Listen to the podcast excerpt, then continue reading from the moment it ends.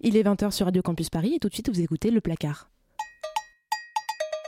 Il y a quelques mois, vous sortiez officiellement du placard, nous sommes d'accord. Nous sommes déjà tellement serrés. sont trop nombreux dans le placard. Je crois qu'on va bien s'amuser tous ensemble. Ce soir, je suis officiellement sorti d'un placard où j'étais jamais entré. Ça fait combien de temps? Trop longtemps. Sortez du placard et rejoignez le nôtre. Si toute l'équipe est de et aujourd'hui toute l'équipe est autour de la table, ça veut dire que personne ne s'est fait violemment frapper, insulter, cracher dessus ces derniers jours et qu'on a encore le courage de venir pousser quelques coups de gueule dans un micro à nos heures perdues. Je vous dis ça avec le sourire, mais on a un peu de mal à garder le moral en ce moment et ce n'est pas qu'à cause de l'ambiance très euh, mois de novembre qui est, on va pas se le cacher, toujours un peu le mois de la déprime ou du manque de vitamine D. Il n'y a qu'une seule chose qui fleurit, il y a qu'une seule chose qui fleurit en novembre 2018, les affiches de la manif pour tous dans les rues de Paris. On en a marre de voir de plus en plus de photos de gueules cassées sur Twitter, d'entendre des témoignages de ceux qui sont comme nous, de voir ces arcades en sang qui pourraient être les nôtres. L'homophobie passe maintenant par les points, mais toujours autant par les mots, et ceux de nos représentants politiques en plus. De tout ça, on va en parler dans cette émission, mais aussi de ce qui fait qu'on se lève encore le matin avec l'envie de dire des mots dans votre radio, en espérant qu'ils aient la même force, justement, que des points. Vénère et fier autour de cette table. Ce soir, on est ravis d'avoir Lila. Salut Lila. Alors, euh, plutôt vénère ou optimiste ce soir Bah, je vais dire optimiste, hein, parce que sinon, euh, ça va pas le faire. Bravo. Colin, même question. Bah, vénère, vu que Lila a dit optimiste. euh, Julie, est-ce que tu veux aussi. Euh... Vénère, optimiste, un peu les deux. Un peu les T'as jamais su choisir, de toute façon, tu m'énerves. Mao, même question du coup.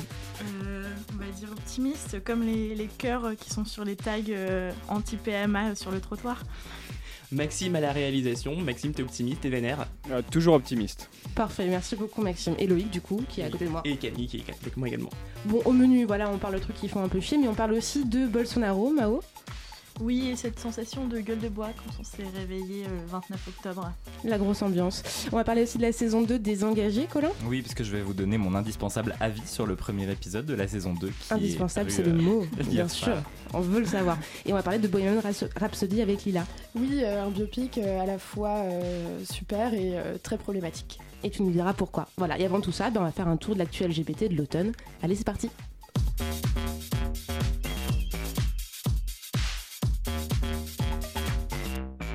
une actu LGBT qui est assez chargée et qui est très politique. D'abord, on peut dire ça comme ça, Colin. L'info des derniers jours, celle qui a enflammé Twitter ce week-end, c'est l'annonce du report des discussions pour l'ouverture de la PMA. On attendait une présentation de la révision de la loi bioéthique pour la fin du mois. Le quotidien La Croix révèle qu'elle ne verra finalement pas le jour avant 2019 et le débat parlementaire d'être donc mécaniquement repoussé. Un changement de calendrier inquiétant lié selon le quotidien à la volonté du gouvernement de créer un groupe de parlementaires, toutes formations confondues, pour préparer le texte législatif en amont avant sa présentation en Conseil des ministres. Une manière de faire peu orthodoxe et même un peu originale pour reprendre les mots de la ministre de la Santé Agnès Buzyn, puisque les parlementaires ne sont jamais consultés avant la présentation du texte par le gouvernement. Reste à savoir si la méthode fera ses preuves. Parce qu'en effet, du côté des défenseurs de la PMA pour toutes, on s'inquiète que ce décalage ne vienne dérouler le tapis rouge à la manif pour tous et ne laisse au débat le temps de s'envenimer davantage. C'est le moins qu'on puisse dire. Sur Twitter, nombreux sont les internautes à s'alarmer de ce changement, notamment la présidente de l'association des journalistes LGBT, Alice Coffin, qui rappelle que pour le gouvernement, un peu plus tôt ou tard, cela ne change strictement rien. Pour beaucoup d'autres dont je suis, les impacts sont terribles, écrit-elle. Du côté de la majorité, on essaye évidemment de se montrer rassurant. D'une part, le député de la République En Marche et défenseur de la PMA Guillaume Chiche a appelé à un débat rapide, de façon à ne pas laisser le champ libre à ses adversaires. Et d'autre part, le gouvernement souhaite, toujours selon la Croix, éviter la collision de débats trop sensibles. Le, débat parlementaire sur la loi bioéthique, qui succédera à celui sur la révision constitutionnelle, devra donc avoir pris fin avant le début de la campagne pour les européennes au printemps. Pour la PMA, euh, pour toutes, la fenêtre de tir est donc plutôt étroite. Donc même question, vénère, optimiste, vénère optimiste, euh, selon ce nouveau, euh, ce nouveau mot qu'on vient de te mettre là autour de la table. Bah ouais, bah, là en vrai c'est euh, c'est enfin c'est un peu la, la, cata mais bon on s'y attend presque c'est un peu le, le, le, notre lot. Mais en même temps il y a quelque chose d'assez positif euh, qui s'est passé tout à l'heure c'est les deux euh, députés Bastien Lachaud et Daniel Obono qui vont proposer en début de semaine une, un pro, une proposition de loi donc donc assez intéressante avec notamment euh, euh, liée à la parentalité sur enfin l'ouverture aussi aux hommes trans donc et donc ça pourrait être intéressant. C'est-à-dire aux hommes, qu'est-ce qu'ils proposent par rapport aux hommes trans? Euh, bah, En gros, que les hommes trans peuvent aussi, euh, euh, comment dire, avoir cette possibilité, possibilité de parentalité. Donc, ce qui est un peu nouveau dans, le, dans le débat. Ce qui n'est ouais, pas du tout pas du tout dans les débats actuels et pas du tout dans le, projet de loi qui, qui est prévu bah, Après, si on patine déjà sur la PMA, ça m'étonnerait qu'on commence à se poser euh, vraiment des questions. Euh. On est bien d'accord, mais au moins ça met, ça met le sujet euh, sur la table et ça permet au moins d'avoir ça en tête. Bon, PMA, la PMA, ça fait quand même très longtemps que c'est sur la table. Je crois qu'on en parlait autour d'une bière il y a quelques temps. Tu me disais que tu étais relativement optimiste et que ça allait être maintenant. Et là, en fait. On en parlait depuis 2012 de la PMA. donc, depuis 1000 ans, ça c'est sûr. D'autres personnes autour de la table qui sont bah, du coup moi oui euh, comme tu dis Colin moi j'étais plutôt optimiste en fait euh, avant l'été bon là du coup euh, voilà hein, c'est la réalité qui, qui, revient oui vénère absolument c'est le mot je sais pas plutôt blasé là on est Enfin, oui, oui, j'ai pas grand chose d'autre à dire à ce point. Mais on reste vénère pour la mobilisation, c'est important. c'est ça. Euh, dans la catégorie naufrage, Colin, on a cité sur Twitter euh, à celui de la députée LREM de l'Oise, Agnès Thiel. Mais oui, on a perdu Agnès Thiel. C'est dans un grave tweet. Euh, oh, franchement, elle va pas beaucoup me manquer, mais c'est vrai que du coup, je la découvrais un petit peu à cette occasion. Donc, c'est dans un tweet daté du 8 novembre que la députée s'est emportée contre une collègue de son groupe parlementaire en assurant que les avis de ses administrés sur la PMA étaient bien plus défavorables qu'à l'Assemblée nationale où, tenez-vous bien, agirait tapis dans l'ombre un puissant lobby LGBT. Merci de nous avoir prévenu, Agnès. La députée LREM s'est vite retrouvée mise en garde par les dirigeants de son mouvement. Philippe Gronjon, le patron par intérim du parti, ainsi que Gilles Legendre, président du groupe, ont condamné dans un courrier des propos relevant, je cite, d'une sémantique homophobe et qui contreviennent aux valeurs de la République en marche. Pas d'excuse de la part d'Anestil, bien sûr, bien qu'elle ait par la suite regretté ses propos. Je ne juge aucune vie personnelle, revenons sur le fond, a-t-elle proposé, s'engageant à ce que chacun puisse s'exprimer sereinement. Ce n'est pas la première fois qu'Agnès a fait euh, se fait remarquer sur le sujet de la PMA. Il y a deux mois, un portrait lui était consacré dans le magazine L'Express, qui donnait la parole à des collègues très embêtés par ses prises de position publiques contre la PMA. Un député à l'REM à qui l'Express demandait son avis sur la sulfureuse députée résume l'avis général par un geste clair, je cite, Il s'enfonce deux doigts au fond de la gorge comme s'il cherchait à se faire vomir. Grosse ambiance. Alors on va peut-être pas passer l'heure là-dessus, mais est-ce qu'elle euh, serait pas en train de, dire tout haut ce que tout le monde pense tout bas dans la majorité, la République en marche? Est-ce que est-ce qu'elle n'est pas juste une personne toute seule qui raconte euh, sa life et, qui, qui, donne son, opinion sans, sans avoir l'appui de tout le monde? Je sais pas, à l'inverse, peut-être que. On peut espérer, ouais. après, c'est vrai que c'est un peu la rhétorique aussi, manif pour tous, et euh, j'ai l'impression que quand même, euh, c'est bien présent dans le gouvernement, même si on n'en parle pas. Enfin, on voit bien avec toutes ces reculades avec la PMA, tout, toutes les sorties, même du président, hein, sur, quand il parlait de, de tolérance. Hein, voilà. non, pour moi, c'est quelque chose. ouais, j'ai l'impression qu'elle dit quand même des choses que, que les gens pensent. Avis partagé autour de la table? Sans avis, non, mais c'est sûr, euh, c'est sûr qu'elle pense, euh, elle pense, elle le dit, et d'autres euh, pensent, ne le disent pas, mais ils sont très rassurés que quelqu'un le dise à leur place et que eux ne se fassent pas se taper dessus.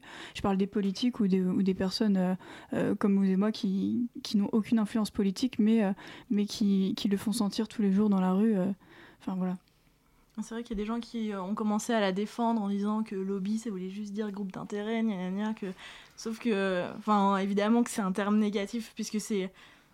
En fait, quand on regarde tout simplement les gens qui utilisent euh, cette expression-là, euh, on, les rallie tout de suite, pas vraiment à des gens très progressistes. donc, donc voilà, pour tous ceux qui l'ont défendu dans La République en marche, je pense qu'il y a aussi une grosse hypocrisie à l'œuvre. Et pour rester dans le bon goût, une petite leçon sur l'importance du vocabulaire. Agnès Buzyn, ministre de la Santé, a utilisé le, thème, le terme de père biologique sur LCI euh, début novembre pour parler de donneur dans le cadre de la PMA, Camille. Oui, ça prolonge euh, ce qu'on est en train de raconter là euh, en ce moment, en ce début d'émission. Alors du coup, je vais vous donner la citation exacte, comme ça pour ceux qui ne l'ont pas vu passer, vous l'aurez. je vous le cite. La façon dont on va écrire la filiation, donc sous-entendu dans le projet de, révision de la loi bioéthique, la façon dont on va écrire la filiation va bien acter qu'il y a un père. On ne nie pas le père, le père biologique existe évidemment, et si nous allons vers l'accès aux origines des enfants, si c'est voté, et si nous allons dans cette direction, ça voudra dire que l'enfant pourra accéder à cette figure paternelle. Fin de citation. Donc figure paternelle, père biologique. Donc ce choix de vocabulaire, il est absolument pas anodin. D'abord parce que c'est une récupération assez évidente des éléments de langage de la manif pour tous, on le disait juste avant, qui parle, elle, de PMA sans père, pour la procréation médicalement assistée pour les couples de lesbiennes et femmes célibataires, je le rappelle. Et ensuite parce qu'il y a le terme de père pour décrire un donneur alors que ce terme n'est jamais utilisé dans le cas des PMA pour les couples hétéros. Euh, l'avocate Caroline Mécari, elle a d'ailleurs expliqué à Tétu un point de droit hyper important, euh, je trouve qu'on ne le rappelle pas assez, donc voilà justement, parler de droit et pas juste d'opinion, de, point de vue ou d'avis. Pour tous ceux qui n'ont jamais étudié le droit, donc comme moi, il faut savoir que l'article 311-19 du Code civil dit en cas de procréation médicalement assistée avec tiers d'honneur, aucun lien de filiation ne peut être établi entre l'auteur du don et l'enfant issu de la procréation. Traduction, pour être le père d'un enfant, il faut avoir un lien juridique uniquement et pas de lien biologique. Et donc même si on lève l'anonymat du donneur, il restera donneur, mais pas un père. Donc quand on sait que c'est Agnès euh, Buzyn qui porte le projet de révision de la loi de biotique, ça fait un peu flipper, mais c'est important de rappeler euh, que les mots ont un sens. Voilà. inquiétant, Donc euh, pour aller dans le sens de ce qu'on disait juste avant. On est content, hein Bonne ambiance, super actu politique en France. Vive le mois de novembre. Euh, le 24 novembre, en revanche, la veille de la journée internationale de lutte contre les violences faites aux femmes, une marche sera organisée euh, cette année par le mouvement Nous Toutes, Lila. Oui, c'est un mouvement qui vise à, je cite, organiser une déferlante féministe rassemblant des centaines de milliers de personnes en même temps pour que la France se réveille et dise stop aux violences sexistes et sexuelles. Donc en réaction et dans le sillage de cette initiative, le mouvement Nous aussi s'est créé, porté par des collectifs comme l'ALAB, Accept ST, Alerta Feminista, le collectif Intersexe et Alliés ou encore Fier et Gras Politique ont signé une tribune et appellent à participer à la marche et même à prendre la tête du cortège. Donc dans cette tribune publiée dans Mediapart, les signataires expliquent leurs revendications, je cite, Nous voulons faire entendre les voix de celles pour qui les violences sexistes et sexuelles sont une expérience inséparable du racisme, du validisme, de la précarité qui définissent nos quotidiens. Il s'agit donc pour ces associations de rappeler que les personnes queer, non valides, trans, racisées, grosses ou travesties du sexe sont les plus exposées aux violences patriarcales qui s'exercent à tout moment de leur vie, au travail, à la fac, dans la rue, à la maison ou face à des policiers le meurtre en août dernier de Vanessa Campos, travailleuse du sexe, les politiques répressives et racistes comme la loi Asile-Immigration qui mettent en danger les femmes migrantes et sans papier, les violences médicales que continuent à subir les personnes trans ou intersexes, ou les multiples agressions lesbophobes qui ont eu lieu ces derniers mois ne cessent de nous rappeler la violence à laquelle les femmes sont exposées. Donc il s'agit de se battre contre les violences sexistes, racistes et patriarcales inscrites au cœur même de nos institutions. Je cite encore la tribune.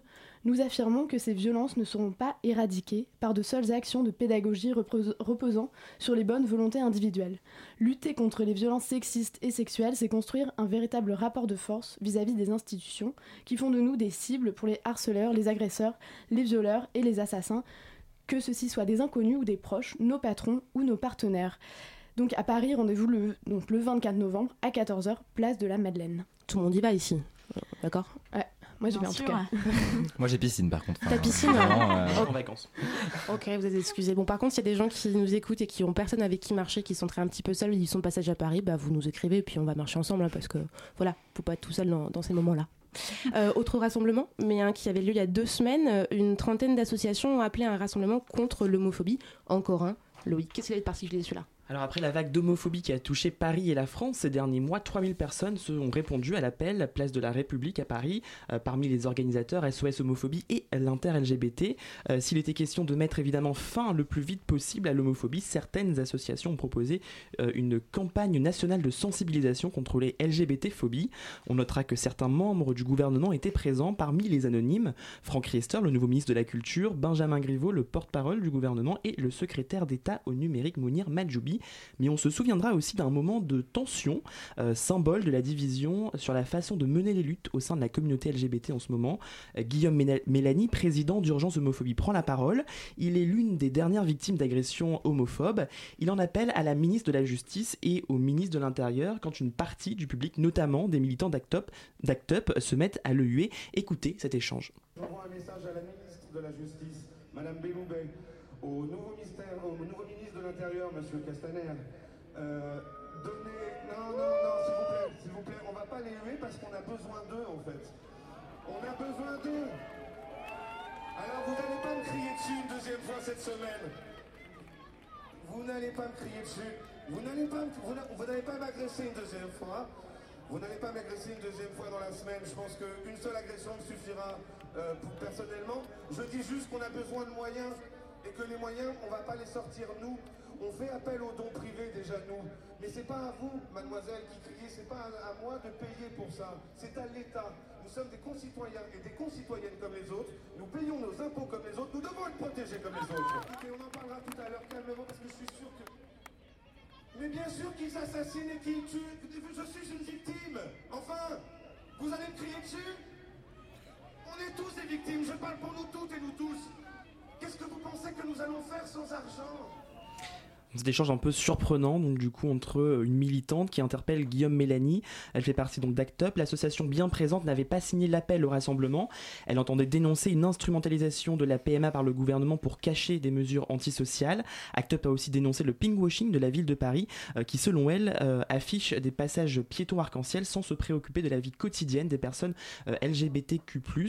donc l'unité des, luttes, ce n'est pas pour maintenant. Qu'est-ce que vous en pensez autour de la table? Je crois qu'il a un truc à dire. non, bah vraiment, mais c'est vrai que c'est toujours, euh, c'est toujours bizarre euh, ce genre de choses quand entre ouais, des, on est du, même côté. Donc euh, en fait, c'est étrange de venir, enfin ouais, elle lui dire, elle lui dit, euh, t'es pas une victime, enfin, je sais pas trop ce qu'elle lui dit, enfin, c'est un peu bizarre. Euh, c'est vrai que je comprends Act Up dans le côté de, de, de dire, voilà, c'est une instrumentalisation, mais du coup, peut-être c'est pas au niveau de cette marche qu'il faut faire quelque chose, enfin, au niveau de ce rassemblement qu'il faut faire quelque chose. Marche à laquelle ils avaient eux-mêmes pas appelé justement à participer, donc c'est vrai que c'est un peu étrange, cette espèce d'image de sabotage. Euh. Ou alors ne pas participer du tout, ne, ne pas y aller, ou où y aller sans prendre la parole et, euh, je sais pas, euh, publier un communiqué, euh, faire une action pour dénoncer cette instrumentalisation. Mais du coup, là, là ça, devient, ça devient un peu ridicule et contre-productif et, et, un peu triste, quoi. Parce que là, c'est assez violent, en fait, ce qu'on entend. Est-ce que ça n'a pas toujours été comme ça au final? C'est une vraie question, je sais pas du tout, mais on parle voilà, d'unification des luttes LGBT. En fait, il y a toujours eu des oppositions entre les différentes associations. Oui, et, dans l'absolu, c'est pas grave, parce que c'est normal euh, qu'il y ait euh, voilà, différentes façons de voir les choses, de, les, euh, de lutter aussi dire très différemment. Et, donc ça, je pense pas que ce soit un problème. Mais là, là quand on arrive à, ces points-là où on sent que cette personne, elle est, elle est quand même en détresse à ce moment-là, c'est un peu grave, quoi, je trouve. J'ai l'impression que c'est de pire en pire quand même, non? Enfin, je, pareil, je, Le, clivage.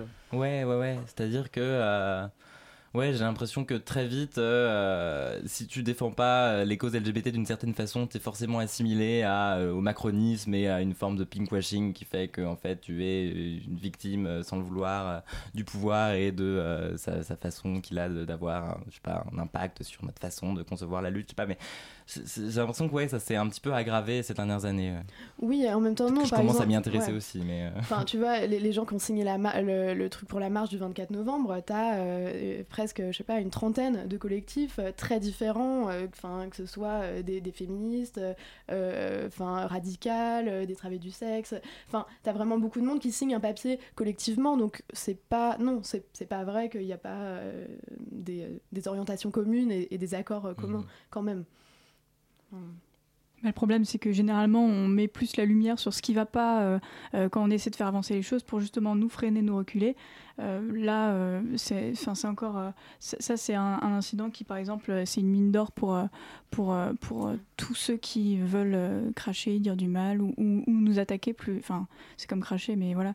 C'est assez terrible, mais mais, mais faut, faut, faut, continuer. Et, et après, ce qui est difficile, après, c'est comment entamer le dialogue entre un petit groupe et un plus gros groupe et, plein de petits groupes et comment comment pouvoir s'organiser. Mais après, ça existe, euh, comme tu as dit Lila, il y a des,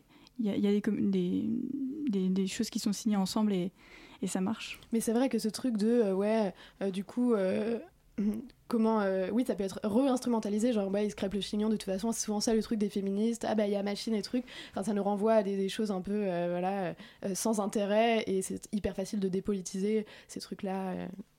Mais justement, je sais, enfin, j'ai pas suivi la suite de ça. Est-ce que ça a été euh, instrumentalisé comme tel? Parce qu'il y a un moment où on peut pas. Euh, je sais pas, on peut pas enterrer non plus, ou en tout cas garder à la sphère ultra privée ce genre de disputes. C'est normal parfois qu'elles apparaissent au grand jour. Euh, et c'est pareil dans tous les mouvements. Quoi. Au moment où le mm. char d'Act avait été mis un, peu, un peu à l'arrière, quoi. Enfin, carrément même à l'arrière. Derrière, ouais, complètement.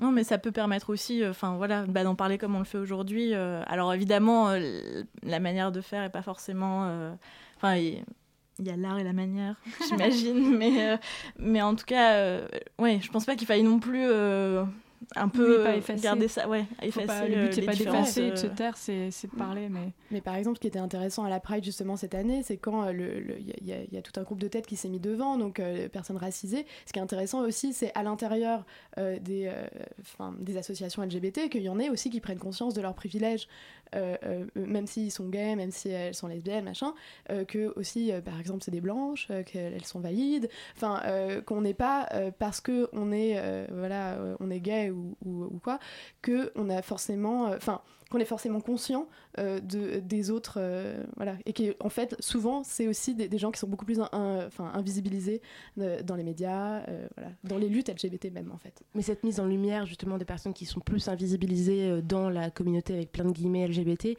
ça, elle peut se faire aussi sans que ça, ça hum, porte atteinte à la légitimité d'autres associations qui portent d'autres questions peut-être qu'il y a une limite à trouver entre ce qu'on absolument mais c'est vrai que dans le cas présent là on a eu du mal euh, peut-être j'ai l'impression à saisir euh, en tout cas ne serait-ce que si on se limite vraiment à ce qu'on a entendu à saisir la vraie revendication quoi. J'ai pas l'impression que ce qu'elle était en train de lui dire c'est tu n'es qu'un blanc privilégié et laisse parler les noirs quoi. Donc euh, ce que je pourrais comprendre hein, mais c'est pas ce qu'on a entendu. Donc c'est vrai que ouais non il y a des, débats très intéressants à avoir mais c'est vrai que dans le cas présent je suis un peu circonspect faudra qu'on trouve des, réponses euh, avec des, chercheurs, des gens qui ont réfléchi à ça, à l'unité de l'UT LGBT. Un jour, il faudra vraiment qu'on se pose là-dessus.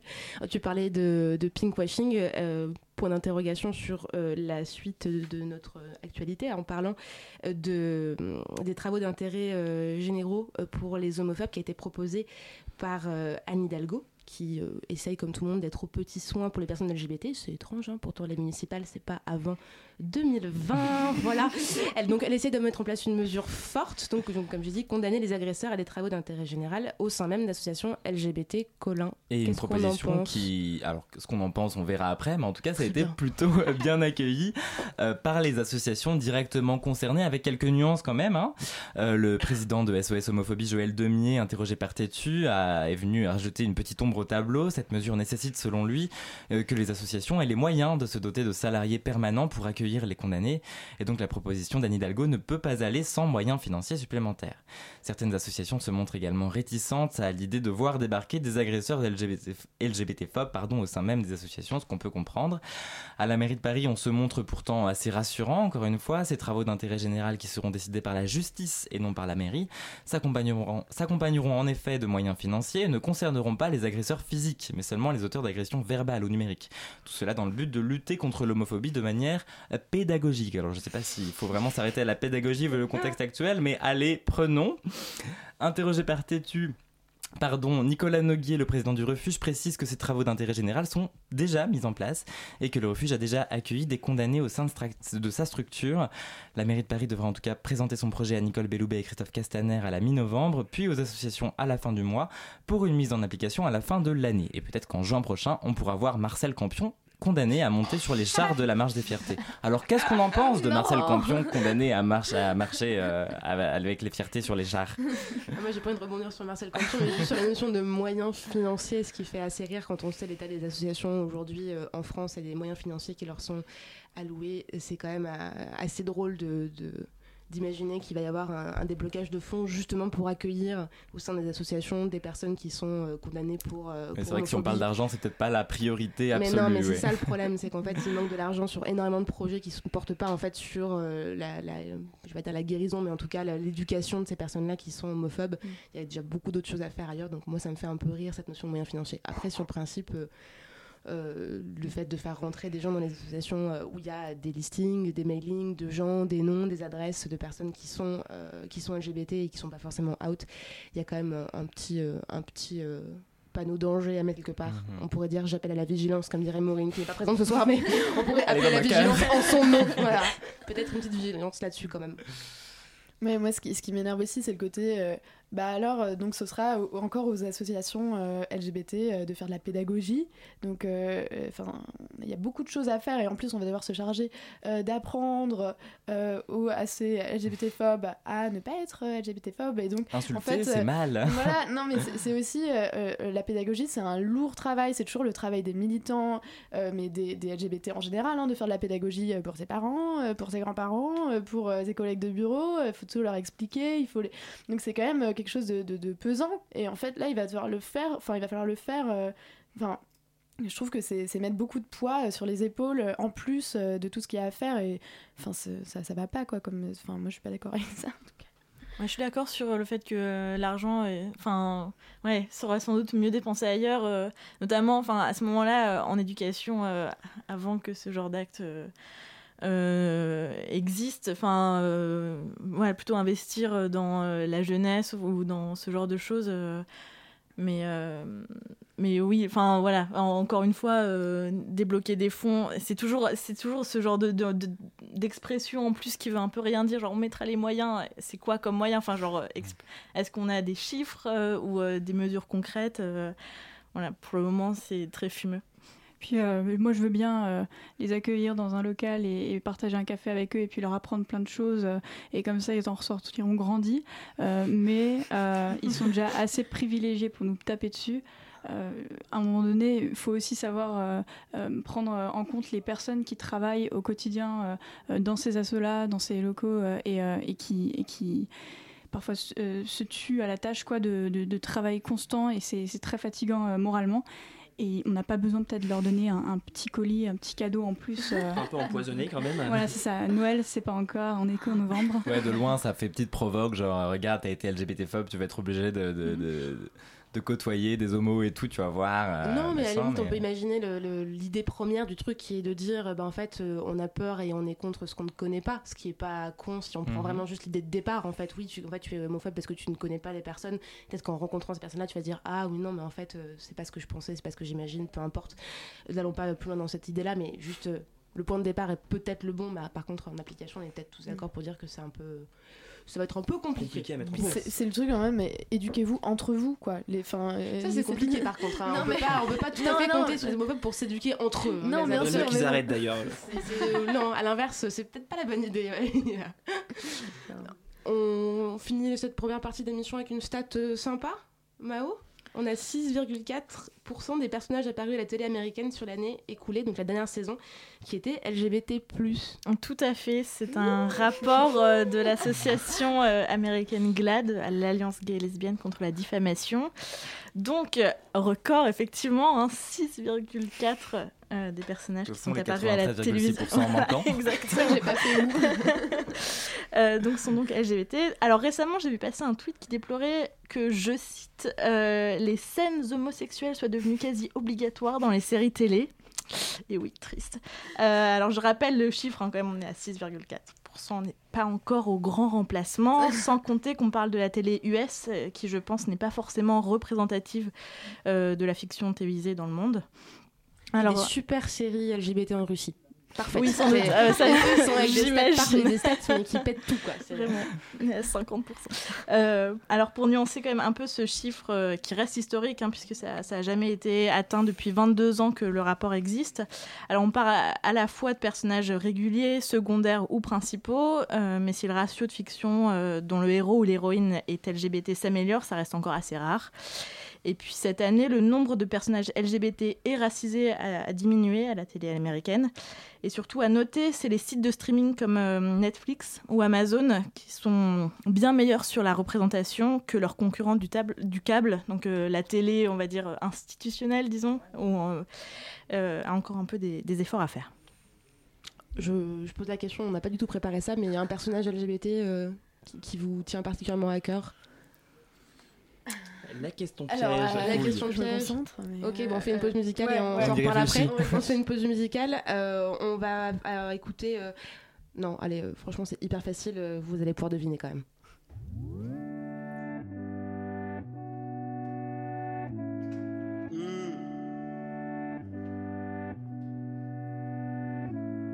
Serre les dents, putain, montre que t'es pas un pantin. Tu peux faire ce que tu veux, vas-y, explose et fous le feu. Serre les poings, gamin, sans te cacher pour un rien. Tu peux faire simple au lieu de te figer sur ce bleu. Eh, serre les dents, putain, montre que t'es pas un pantin. Tu peux faire ce que tu veux, vas-y, explose et fous le feu. Serre les poings, gamin, sans te cacher pour un rien. Tu peux faire simple au lieu de te figer sur ce bleu si tu veux. Ce n'est pas grave si tu ne te réveilles pas tout seul. Si à côté de toi c'est un gars et que t'as la larme à l'œil. Ce n'est pas grave si tu te pensais beaucoup trop jeune pour que ce sodome te la mette gentiment et sans battle. Ce n'est pas grave si quand tu dors tu rêves poli que ta petite copine. Ce n'est pas grave si encore ce matin au réveil tu te lèves d'une goule mais il manque plus de Gaël. Ce n'est pas grave si tu t'es surpris à regarder papa. Ce n'est pas grave si tu tentes à dire que c'était juste comme ça. Ce n'est pas grave si tu bugs quand tes potos se montent s'en bas. Ce n'est pas grave si t'as chaud et c'est ça devient à chaque fois. Sans le vivre, ça c'est grave. Et ça c'est rester à mentir dans le soir quand ce n'est pas grave si avant tu disais que c'était sordide, c'était que dans les réalités que c'était possible. Ce n'est pas grave si maintenant c'est devenu ton réel qui te revient à la gueule alors que t'approches la quarantaine. Ce n'est pas grave si t'as glissé sur le porno d'à côté. Ce n'est pas grave si tu te dis que c'était sans faire exprès. Ce n'est pas grave si une vie t'apparaît sur tous les onglets. Ce n'est vraiment pas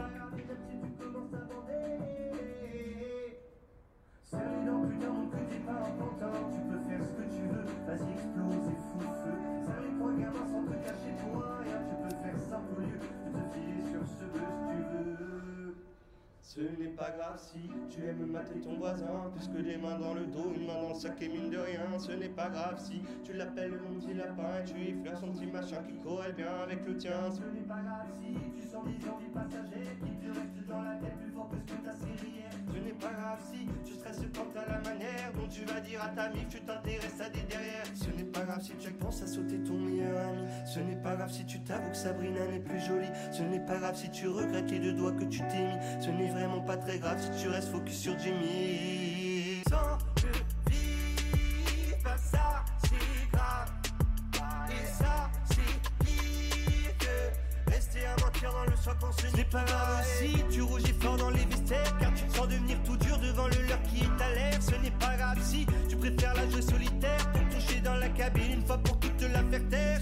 si ta toute première fois était trop sombre. Ce n'est pas grave si ta seconde fois mis à jour ta pardon. Ce n'est pas grave si ton énième fois n'est toujours pas féconde. Ce n'est vraiment pas grave même si on t'insulte sur ta tombe.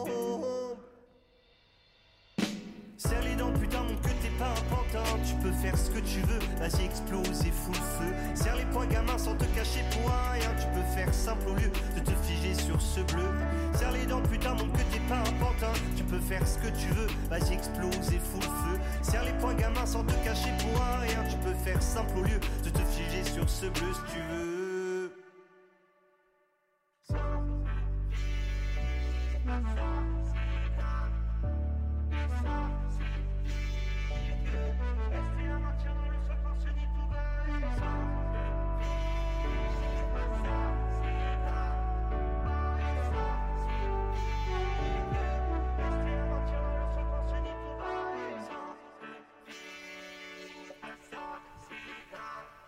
C'était Eddie de Préto et vous écoutez toujours le placard.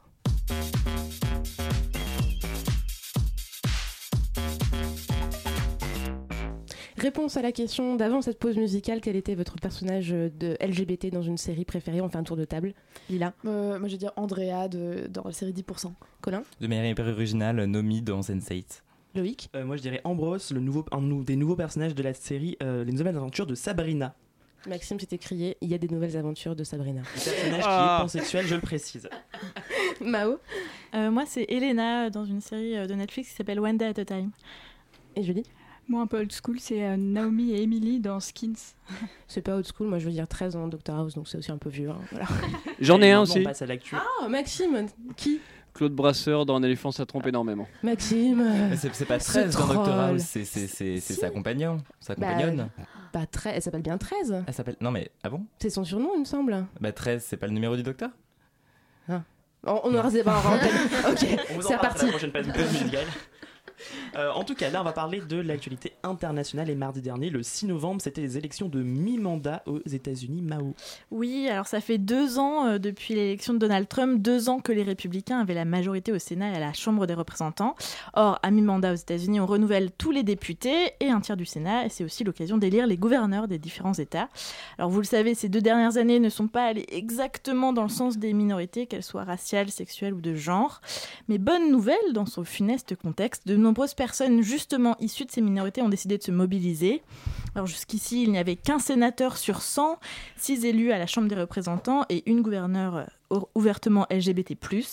Et donc cette année, avec 400 candidatures, la représentation des minorités sexuelles aux élections n'a jamais été aussi importante. Je précise que ces candidats étaient très largement soutenus par le Parti démocrate, mais on s'en doutera sans doute. Et alors, belle moisson au résultat, avec euh, une vague arc-en-ciel, comme l'ont appelé certains commentateurs. 153 personnes élues, parmi elles quelques personnages marquants. Jared Polis, le premier gouverneur ouvertement gay du Colorado. Euh, en Oregon, Kate, Brown, bisexuelle, a été réélue. Et deux femmes trans ont remporté un siège à la Chambre des représentants. Alors, petit récap des résultats pour ceux qui n'auraient pas suivi. Euh, c'est pas le raz-de-marée qu'on pouvait espérer. Les démocrates ont repris la Chambre, mais les républicains conservent le Sénat. On peut tout de même croiser les doigts pour que tous ces nouveaux élus soient en mesure d'interférer dans la politique réactionnaire de Donald Trump et son parti. En parlant justement de Donald Trump, euh, il, veut, il en veut aux personnes trans. Bon, ça, pas, pas de. Voilà. Hein, c'est pas tout à fait nouveau. La petite nouveauté, c'est qu'il a décidé de nier leur existence, tout simplement. Bah oui, c'est quand même plus sympa comme ça, c'est plus pratique, hein, Colin. Bah oui, parce que dans le monde rêvé de Donald Trump, les personnes trans n'existent pas. Tout le monde est soit un homme, soit une femme, et en cas de doute, il suffit de regarder dans le pantalon pour vérifier. Sauf que le monde rêvé de Trump est en passe de devenir réalité. Avec Trump, la méthode quid dérape totalement. C'est le New York Times qui nous l'apprenait fin, fin octobre. Le ministère américain de la Santé propose d'établir une définition du genre et de l'identité sexuelle qui serait donc un donné biologique et immuable déterminé à la naissance par les parties génitales. Pof, comme ça, c'est simple. Une note interne précise, le sexe indiqué sur le certificat de naissance d'origine d'un individu, individu doit constituer la preuve définitive du sexe d'une personne, à moins qu'il n'ait été infirmé par des preuves Bon, ok. De quoi empêcher les personnes trans de réclamer un changement de sexe à l'état civil. Cette mesure annulerait même pour environ 1,4 million d'Américains la reconnaissance par leur état de leur genre si celui-ci ne correspond pas à celui affecté à la naissance. Bref, un pas assez euh, énorme en arrière. Sur les réseaux sociaux, la révolte s'est mise en place avec le hashtag Won't Be Erased, nous ne serons pas effacés, où les personnes trans apportent leurs témoignages et se rendent visibles. Textes courts et photos à l'appui, ils veulent montrer à Trump qu'ils existent, quoi qu'en dise le ministère de la Santé. Bon, la bonne nouvelle dans tout ça, c'est que Caitlyn Jenner s'est enfin rendu compte que Trump n'était pas vraiment la meilleure chose qui soit jamais arrivée aux États-Unis. Bah oui, on s'en fout, mais on se console avec ce qu'on a. Dans la catégorie au bordel de merde, c'est quand même pas possible d'en arriver là. Le 28 octobre dernier, le candidat d'extrême droite, Jair Bolsonaro, a été élu euh, président du Brésil, la sixième puissance économique mondiale. Oui, euh, Bolsonaro, alors Lila, on avait parlé la dernière fois, c'est un nostalgique de la dictature, un raciste, homophobe, misogyne et j'en passe. Et dans oh, un quand pays. Même, ça va. on les adore. Petit bilan. Qui viennent nous voir. Dans un pays où l'on estime qu'une personne LGBT meurt assassinée toutes les 25 heures en moyenne, les défenseurs des libertés étaient et sont toujours très inquiets d'une poussée homophobe dans le pays. Même s'il faut préciser qu'une partie des électeurs LGBT, et oui, soutenait Jair Bolsonaro, le candidat de la sécurité selon eux. Sauf que dès l'entre-deux tours, les témoignages d'agression à l'encontre des minorités se sont multipliés sur les réseaux sociaux. Malgré de nombreuses mesures symboliques, jusqu'ici, les travaillistes au pouvoir au Brésil n'ont jamais fait passer de loi efficace contre les violences euh, LGBT-phobes, et ce n'est malheureusement pas sous Bolsonaro que cela va changer. Est-ce qu'on pourrait pas lui demander de faire des travaux d'intérêt général dans une asso? Ouais, je pense que ça l'aiderait beaucoup, sans doute. Ça aiderait, non? En vrai.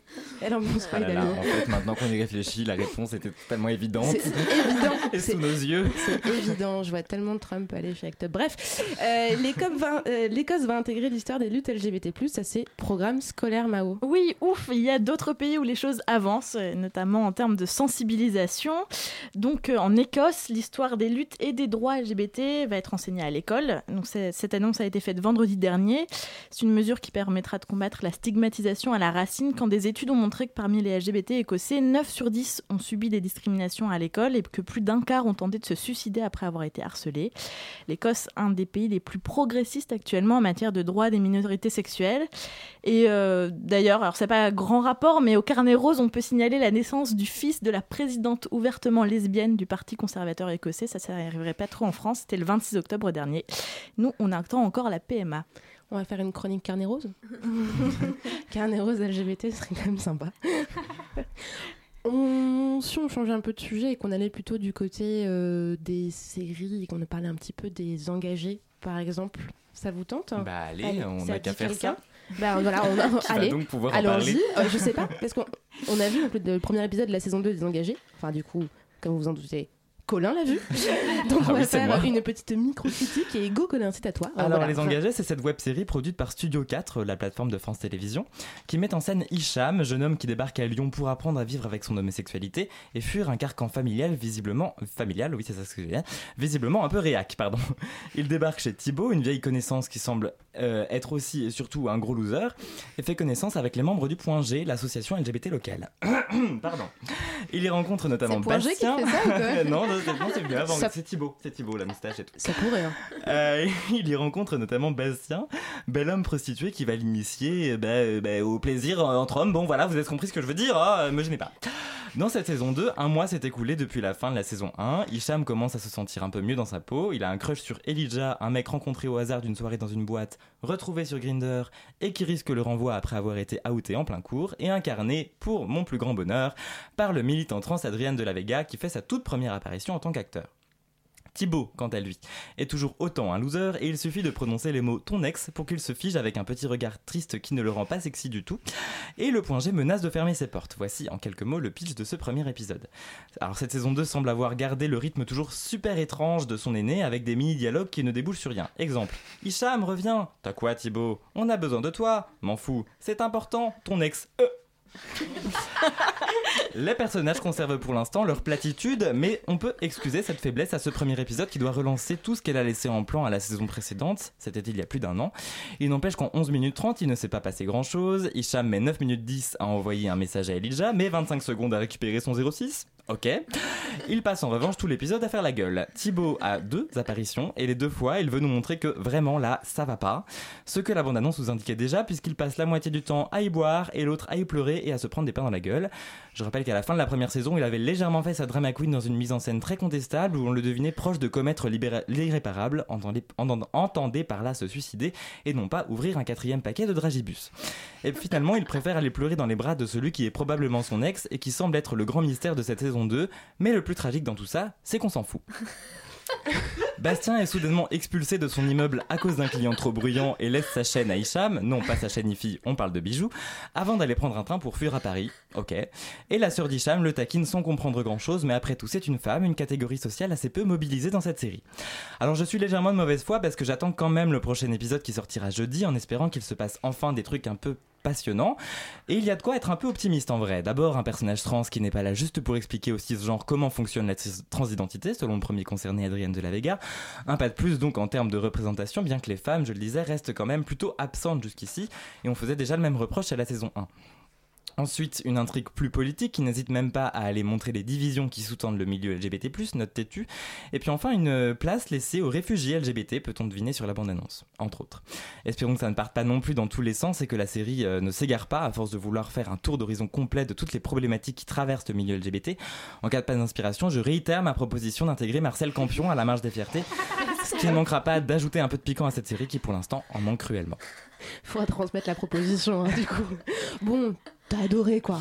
C'est J'ai- parfait. J'ai. T'as graffifié, Et je me suis rappelé à la fin de ce premier épisode qu'en fait j'avais pas du tout aimé la saison 1, donc j'ai pas compris pourquoi je m'étais infligé ça, si ce n'est pour vous faire rigoler un petit peu. Mais je trouve que Je tu remplace joues un peu mieux. Maureen. tu joues mieux que les acteurs. hein. Merci. Il y a un Mais, casting euh, pour la saison 3, faut que tu te lances. Ouais, je pense que c'est- c'est c'est ma chance. Et peut-être que d'autres gens l'ont vu autour de la table et ont un avis euh, vachement euh, moins Ouais, tranché. oui, j'ai- vu l'épisode. euh, Enfin, j'ai vu la dernière saison, j'ai vu l'épisode 1. C'est vrai que bon, euh, pff, avec une soupe devant euh, l'ordi, pourquoi pas, mais Ça se franchement, regarde. c'est. c'est quand même assez euh, nul. Oui, voilà. Et du coup, t'as pensé quoi de Bohemian Rhapsody? Ah oui, alors, donc je, suis allée voir euh, euh, un peu à reculons ce film, euh, parce que j'avais entendu beaucoup de critiques sur la vraisemblance du biopic par rapport à la vraie vie de Freddie Mercury en particulier, euh, en ce qui concernait sa sexualité et sa séropositivité. D'ailleurs, des militants d'Act Up Londres ont perturbé la première du film à la Wembley Arena en criant le slogan Don't Cut Me Now pour protester, ouais, c'est bien trouvé, contre l'invisibilisation de la séropositivité de Freddie Mercury. Donc il y avait aussi l'acteur Sacha Baron Cohen euh, qui devait jouer le rôle de Freddie. C'est un peu bizarre hein, comme, comme, idée, mais pourquoi pas. Et donc il a décliné la, proposition en dénonçant justement l'invisibilisation de la sexualité du chanteur. Donc j'avais pas très envie d'y aller. Et en fait, j'ai passé quand même un bon moment à écouter tous les tubes de Queen parce que j'adore en vrai. Mais je guettais chaque moment potentiellement problématique, donc il y en a quand même mais un peu moins euh, que j'imaginais. Donc on parle de la séropositivité du chanteur, euh, elle est mentionnée à plusieurs reprises, notamment au moment où euh, Freddie Mercury annonce aux autres membres du groupe qu'il a le sida, on le voit également aller voir le médecin qui lui annonce que c'est grave, donc cette question est quand même traitée. Mais ce qui est assez problématique, c'est que dans le film, Freddie apprend euh, sa séropositivité et en parle aux membres du groupe juste avant la scène finale où le groupe joue pour le Lies Head, un concert, enfin un énorme concert qui a rassemblé des milliers et des milliers de personnes, 16 heures euh, de show et un grand concert pour Queen. Et, euh, mais en fait, dans la vraie vie, le chanteur n'a appris sa séropositivité que plusieurs mois après le concert. Du coup, on peut se demander à quel point cette annonce de sa maladie est instrumentalisé comme un levier euh, dramatique, euh, un peu pour donner un caractère plus, plus tragique à la dernière scène. Et donc ça trahit en vrai euh, la réalité. Donc en ce qui concerne sa sexualité, j'étais soulagée de voir qu'à plusieurs moments on le voit avec des hommes. On parle également de sa relation avec son dernier compagnon, Tim Hutton. Mais ce qui est vraiment mis en valeur en fait dans le film, c'est sa relation avec sa femme, Mary Austin, seule présence un peu lumineuse dans sa vie. Quant à l'homosexualité, elle est souvent en fait dans le film associée à la drogue ou au club ou euh, incarnée par la figure un peu négative de son manager, mais jamais comme quelque chose de vraiment épanouissant. Et en plus, euh, euh, bien que sa relation avec Tim soit évoquée à la fin, le film passe très rapidement sur leur vie ensemble, alors qu'ils sont restés quand même 7 ans ensemble et seulement 5 avec Mary Austin, donc c'est complètement déséquilibré, enfin, c'est pas du tout réaliste. Euh, donc ici, les choix cinématographiques euh, ne sont pas neutres et le film a, été accusé de straight-washing. C'est une pratique qui consiste à cacher l'homosexualité d'un personnage ou à le rendre hétéro, tout simplement. Donc récemment, il y avait l'exemple de, euh, de, la danseuse Loï Fuller, donc dans le, dans le film La danseuse, où sa relation avec Gabrielle Bloch, qui a été sa compagne pendant de longues années, a été totalement effacée par la réalisatrice Stéphanie Di Gusto. Donc ce qui est également dommage dans le film, c'est que le côté assez aseptisé du personnage de Freddy, sa flamboyance, son audace sont un peu gommés pour laisser place à une image beaucoup plus terne et inoffensive du chanteur. Donc ça c'est un peu dommage. Bon, recommandons peut-être la, peut-être, peut-être pas. Bah, c'est quand même sympa. Ok, donc si c'est quand même sympa, on vous conseille d'aller le voir au cinéma. et si, euh, et si vous n'avez pas envie d'aller voir Bohemian Rhapsody, vous pouvez toujours aller à Chéri Chéri, qui est le festival qui est de retour pour la 24e édition euh, du 17 au 27 novembre, donc il y a 11 jours de festival d'un de film LGBTQ+, évidemment, vous vous en doutez. Et il y a la compétition pour le meilleur documentaire, la meilleure fiction et d'autres soirées. Loïc, il faut que tu nous expliques un petit peu tout ça dans le détail. Tout à fait. moi, je vous ai fait une petite sélection. Beaucoup de films très attendus seront projetés en avant-première à ce festival. Euh, tout d'abord, euh, du côté des fictions, le 20 novembre, en ouverture, sera présenté le film La Favorite. Un peu le pitch, c'est au début du XVIIIe siècle, l'Angleterre et la France sont en guerre. La reine Anne, à la santé un peu fragile et au caractère instable, occupe le trône tandis que son amie Lady Sarah gouverne le pays à sa place. Lorsqu'une nouvelle servante incarnée par Emma Stone arrive à la cour, Lady Sarah la prend sous son aile, pensant qu'elle pourrait être euh, une alliée. Va alors commencer euh, entre ces trois-là un triangle amoureux, extrait de la bande-annonce. Dearest Queen, you are mad, giving me a palace. It is a monstrous extravagance, Mrs. Morley. We are at war. We won. Oh, it is not over. We must continue. Oh, Oh, I did not know that. It is important to make new friends in court, is it not? You're so beautiful. Stop it, I, you mock me. If I were a man, I would ravish you. you have become close to Abigail. She is a viper. You're jealous. You must send Abigail away. I do not want to. Let's shoot something. Autre film attendu, mardi 27 novembre, Boys Eras de Joel Erkton, avec notamment Lucas Edge, Nicole Kidman, Russell Crowe et Xavier Dolan. L'histoire, Jared, fils d'un pasteur dans une petite ville américaine dont l'homosexualité est dévoilée à ses parents alors qu'il n'a que 19 ans. Il se voit imposer une thérapie de reconversion, sans quoi il sera rejeté par sa famille, ses amis et sa communauté religieuse. Jared. I want you to have a great life. I love you, but we cannot see a way that you can live under this roof if you're going to fundamentally go against the grain of our beliefs. Jared, tell me the truth. That's all.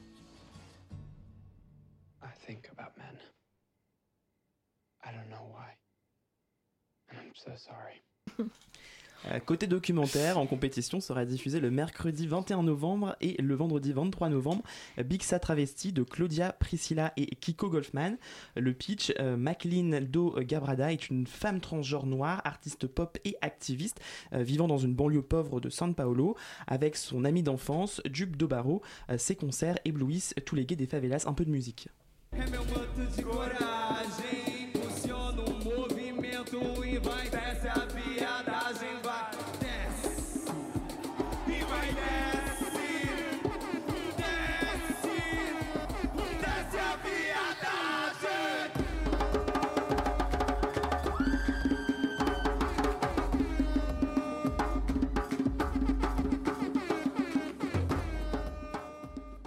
Donc voilà quelques idées de sorties et de films à voir, un festival qui va vous faire voyager à travers le monde et les identités de genre. Je ne sais pas si vous avez un peu vu le programme, est-ce qu'il y a peut-être autour de la table des choses qui vous intéressent? Mao? J'ai pas du tout vu le programme, mais je, je compte euh, aller à Chéri Chéri. Moi, j'ai pas vu le programme. Par contre, euh, selon ce que tu nous proposes, on a donc le choix entre un film euh, Mao tout pété, un autre où il y a un mec qui dit I think about men, et un autre avec une bande-son qui a l'air ouf. Donc, franchement, je pense qu'on peut Et se les déplacer. engagés, ça sera aussi diffusé. Et- sachez. Il y a le film d'Ariel Dombal aussi, moi je ne peux pas rater euh, le film d'Ariel. Dombal. Mais quel programme J'ai vu la bande-annonce il y a quelques temps, en plus ça a l'air totalement chez donc euh, je, alors, je n'ai rien compris. Mais pareil, j'ai feuilleté le programme, j'ai euh, repéré plein de films, j'en ai oublié la moitié, euh, mais j'y serai. Moi, j'ai absolument euh, pas regardé le programme. J'ai vu plein, plein, plein. Enfin, j'ai pas regardé de moi-même le programme. On m'a conseillé plein de choses. Je sais pas du tout ce que je vais aller voir. Je pense que j'irai euh, euh, en fonction de où il y a encore des places au moment où ça passera. Euh, et Julie, justement, tu vas nous parler de l'actualité, ou plus des actualités des Simpsons, et nous annoncer un épisode un peu spécial. Et oui, parce que les Simpsons vivent avec leur temps, ou presque, parce qu'en réalité, quand on vit, on vieillit. Mais la famille Simpson, c'est un peu comme Michel Drucker. Ça fait des années qu'elle est à l'antenne sans prendre une ride, et je parle bien de la petite famille. hein. Les Simpsons s'adaptent et évoluent avec leur temps, avec un regard acéré sur l'actu américaine. On y aperçoit régulièrement des personnalités invitées qu'ils caricaturent, comme Britney Spears, Michael Jackson, ou en 2012 l'épisode Lisa devient Gaga, où le personnage de Lady Gaga, à l'image de la fondation Born Way, sortait Lisa Simpson de la dépression. Cet épisode se finit sur une belle morale façon fable de La Fontaine, au moment où toutes les deux chantent en duo et quand toute la ville de Springfield qui réalise, euh, réalise enfin qu'être soi-même est la meilleure solution pour le problème initial de l'estime de soi. Alors première devinette. Le générique de fin de l'épisode est une reprise de Poker Face par Homer Simpson. Et que devient le titre à votre avis? Euh, Poker Donuts Homer Face. Homer Face, ouais. Homer Face. Oui, bien vu. Bravo, Maxime. Et bravo, parce que oui, oui, vous avez bien entendu, c'est bien Homer, c'est bien Homer Face. Les Simpsons détournent la pop culture américaine et en sont eux-mêmes influencés, au point que l'opinion publique a failli faire sortir de la série le personnage de l'épicier d'origine indienne, Apu Naazapeemapetilon. J'ai tenu à le dire parce qu'on Wow. dit les Simpsons, on dit Homer qu'il donne pas son Simpson. nom à la chanson de Poker Face. Mais oui, parce que lui, euh, son personnage est jugé trop problématique et stéréotypé par l'acteur américain euh, Harry Kondabolu, qui, a, qui lui a dédié en fait un, documentaire euh, de 49 minutes qui s'appelle Un problème avec Apu, le documentaire. Donc en fait, le destin de l'épicier de Springfield, euh, apparu dès la première saison, était quasiment scellé puisque la suite, parce qu'à la suite de la polémique, le producteur américain d'origine indienne Adi Shankar annonçait en octobre la disparition du personnage. C'est sur Twitter qu'Al Jen, co-scénariste de la série, a rassuré les fans en démentant la rumeur funeste. On verra d'ici les prochains épisodes si Apu évoluera en véhiculant moins de clichés et en se rapprochant d'un portrait plus drôle, plus, raflé- plus rafraîchissant et plus réaliste surtout des Indiens aux États-Unis d'Amérique. C'est important pour la représentation. Au-delà du bad buzz avec Apu, les Simpsons ont encore agité les réseaux sociaux le mois dernier avec l'annonce d'un épisode à la RuPaul Drag Race, l'émission de télé-réalité américaine de concours de drag queen présentée par RuPaul. L'émission est d'ailleurs triplement primée aux Emmy Awards, c'est important de le savoir. Après 30 saisons, 644 épisodes et une centaine de personnages principaux, le drag est enfin le sujet d'un épisode des Simpsons. Alors j'ai encore une petite question pour vous. à la manière un peu de Julien Lepers cette fois-ci. Comme chaque épisode possède un titre adapté à chaque sujet euh, dont, lequel parle l'épisode, à votre avis, quel sera le nom de cet épisode spécial drague qui sera diffusé le 18 novembre? Aucune idée Personne Moi j'ai la réponse, donc je vais pas répondre. Aucune idée, bah, c'est Verking Mom. Alors c'est euh, c'est un petit euh, un petit jeu de mots. Alors voilà, c'était comme ça. C'était mon hypothèse, vraiment. Bah, c'est- et parce que euh, du coup Ru- RuPaul y apparaîtra avec un personnage maîtresse de cérémonie à son effigie dont le, drag, dont le drag name est Queen Shantae. Mais ce ne sera pas la seule invitée de l'épisode puisque la drag queen Raja, grande gagnante de la saison 3 de RuPaul's Drag Race, sera aussi de la partie en tant que drag mother, donc un peu comme une marraine de Homer. Les premières images de l'épisode ont été dévoilées et on y voit Homer avec une perruque blonde, maquillée, talons hauts et robe noire rembourrée. On dit d'ailleurs padé dans le milieu. Mais la dernière question euh, pour gagner le, le- le grand lot de- des Simpsons, euh, Homer n'est pas le seul à troquer son t-shirt blanc pour des paillettes et une wig, puisque Mar- Marge elle-même fait du drag dans l'épisode. Mais à votre avis, elle est plutôt drag queen, drag king, drama queen ou la réponse D? La réponse, La D. réponse D. Eh ben vous avez raison, c'était D comme drag queen. Parce que, en effet, on dit plutôt, on dit plutôt bio-drag ou faux drag pour décrire des femmes drag queens.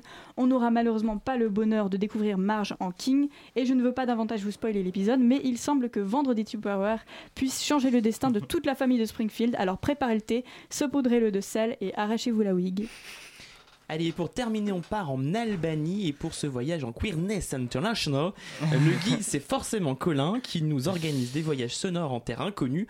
Euh, qui allons-nous voir, Colin? On va voir les Sworn, Virgi- Sworn Virgins, ça commence bien, ou Vierges sous serment. Ce sont des femmes qui, par tradition, vivent dans la peau du genre opposé. Par tradition, en effet, une tradition vieille de 600 ans.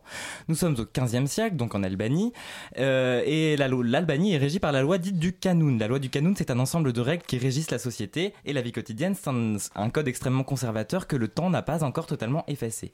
Selon le Kanoun, la femme doit être cantonnée aux tâches domestiques et à l'éducation des enfants, hors de question de voter, de conduire, de fumer, de boire, de gagner de l'argent, de posséder une arme, mais surtout, surtout hors de question de porter un blouson, un pantalon, un grand ceinturon. La vie d'une femme était même quantifiée. Une femme, c'est 12 bœufs, c'est simple à retenir. Là où la loi du Kanoun devient particulièrement meurtrière pour les hommes, c'est que l'un de ses principes fondateurs est l'honneur, qui peut être défendu au prix du sang versé. La Gakar... La Maria, littéralement principe du sang, est strictement encadrée. Chaque vie humaine se rachète par une autre, choisie dans la famille de l'agresseur. Un homme ne peut pas être tué devant sa femme, l'assassin doit être présent à l'enterrement de sa victime, etc. À noter que si le régime communiste avait fait disparaître cette meurtrière et patriarcale, patriarcale tradition, elle est revenue en force après l'éclatement de l'URSS et certains demandeurs d'asile albanais ou kosovars l'invoquent encore aujourd'hui pour venir en France.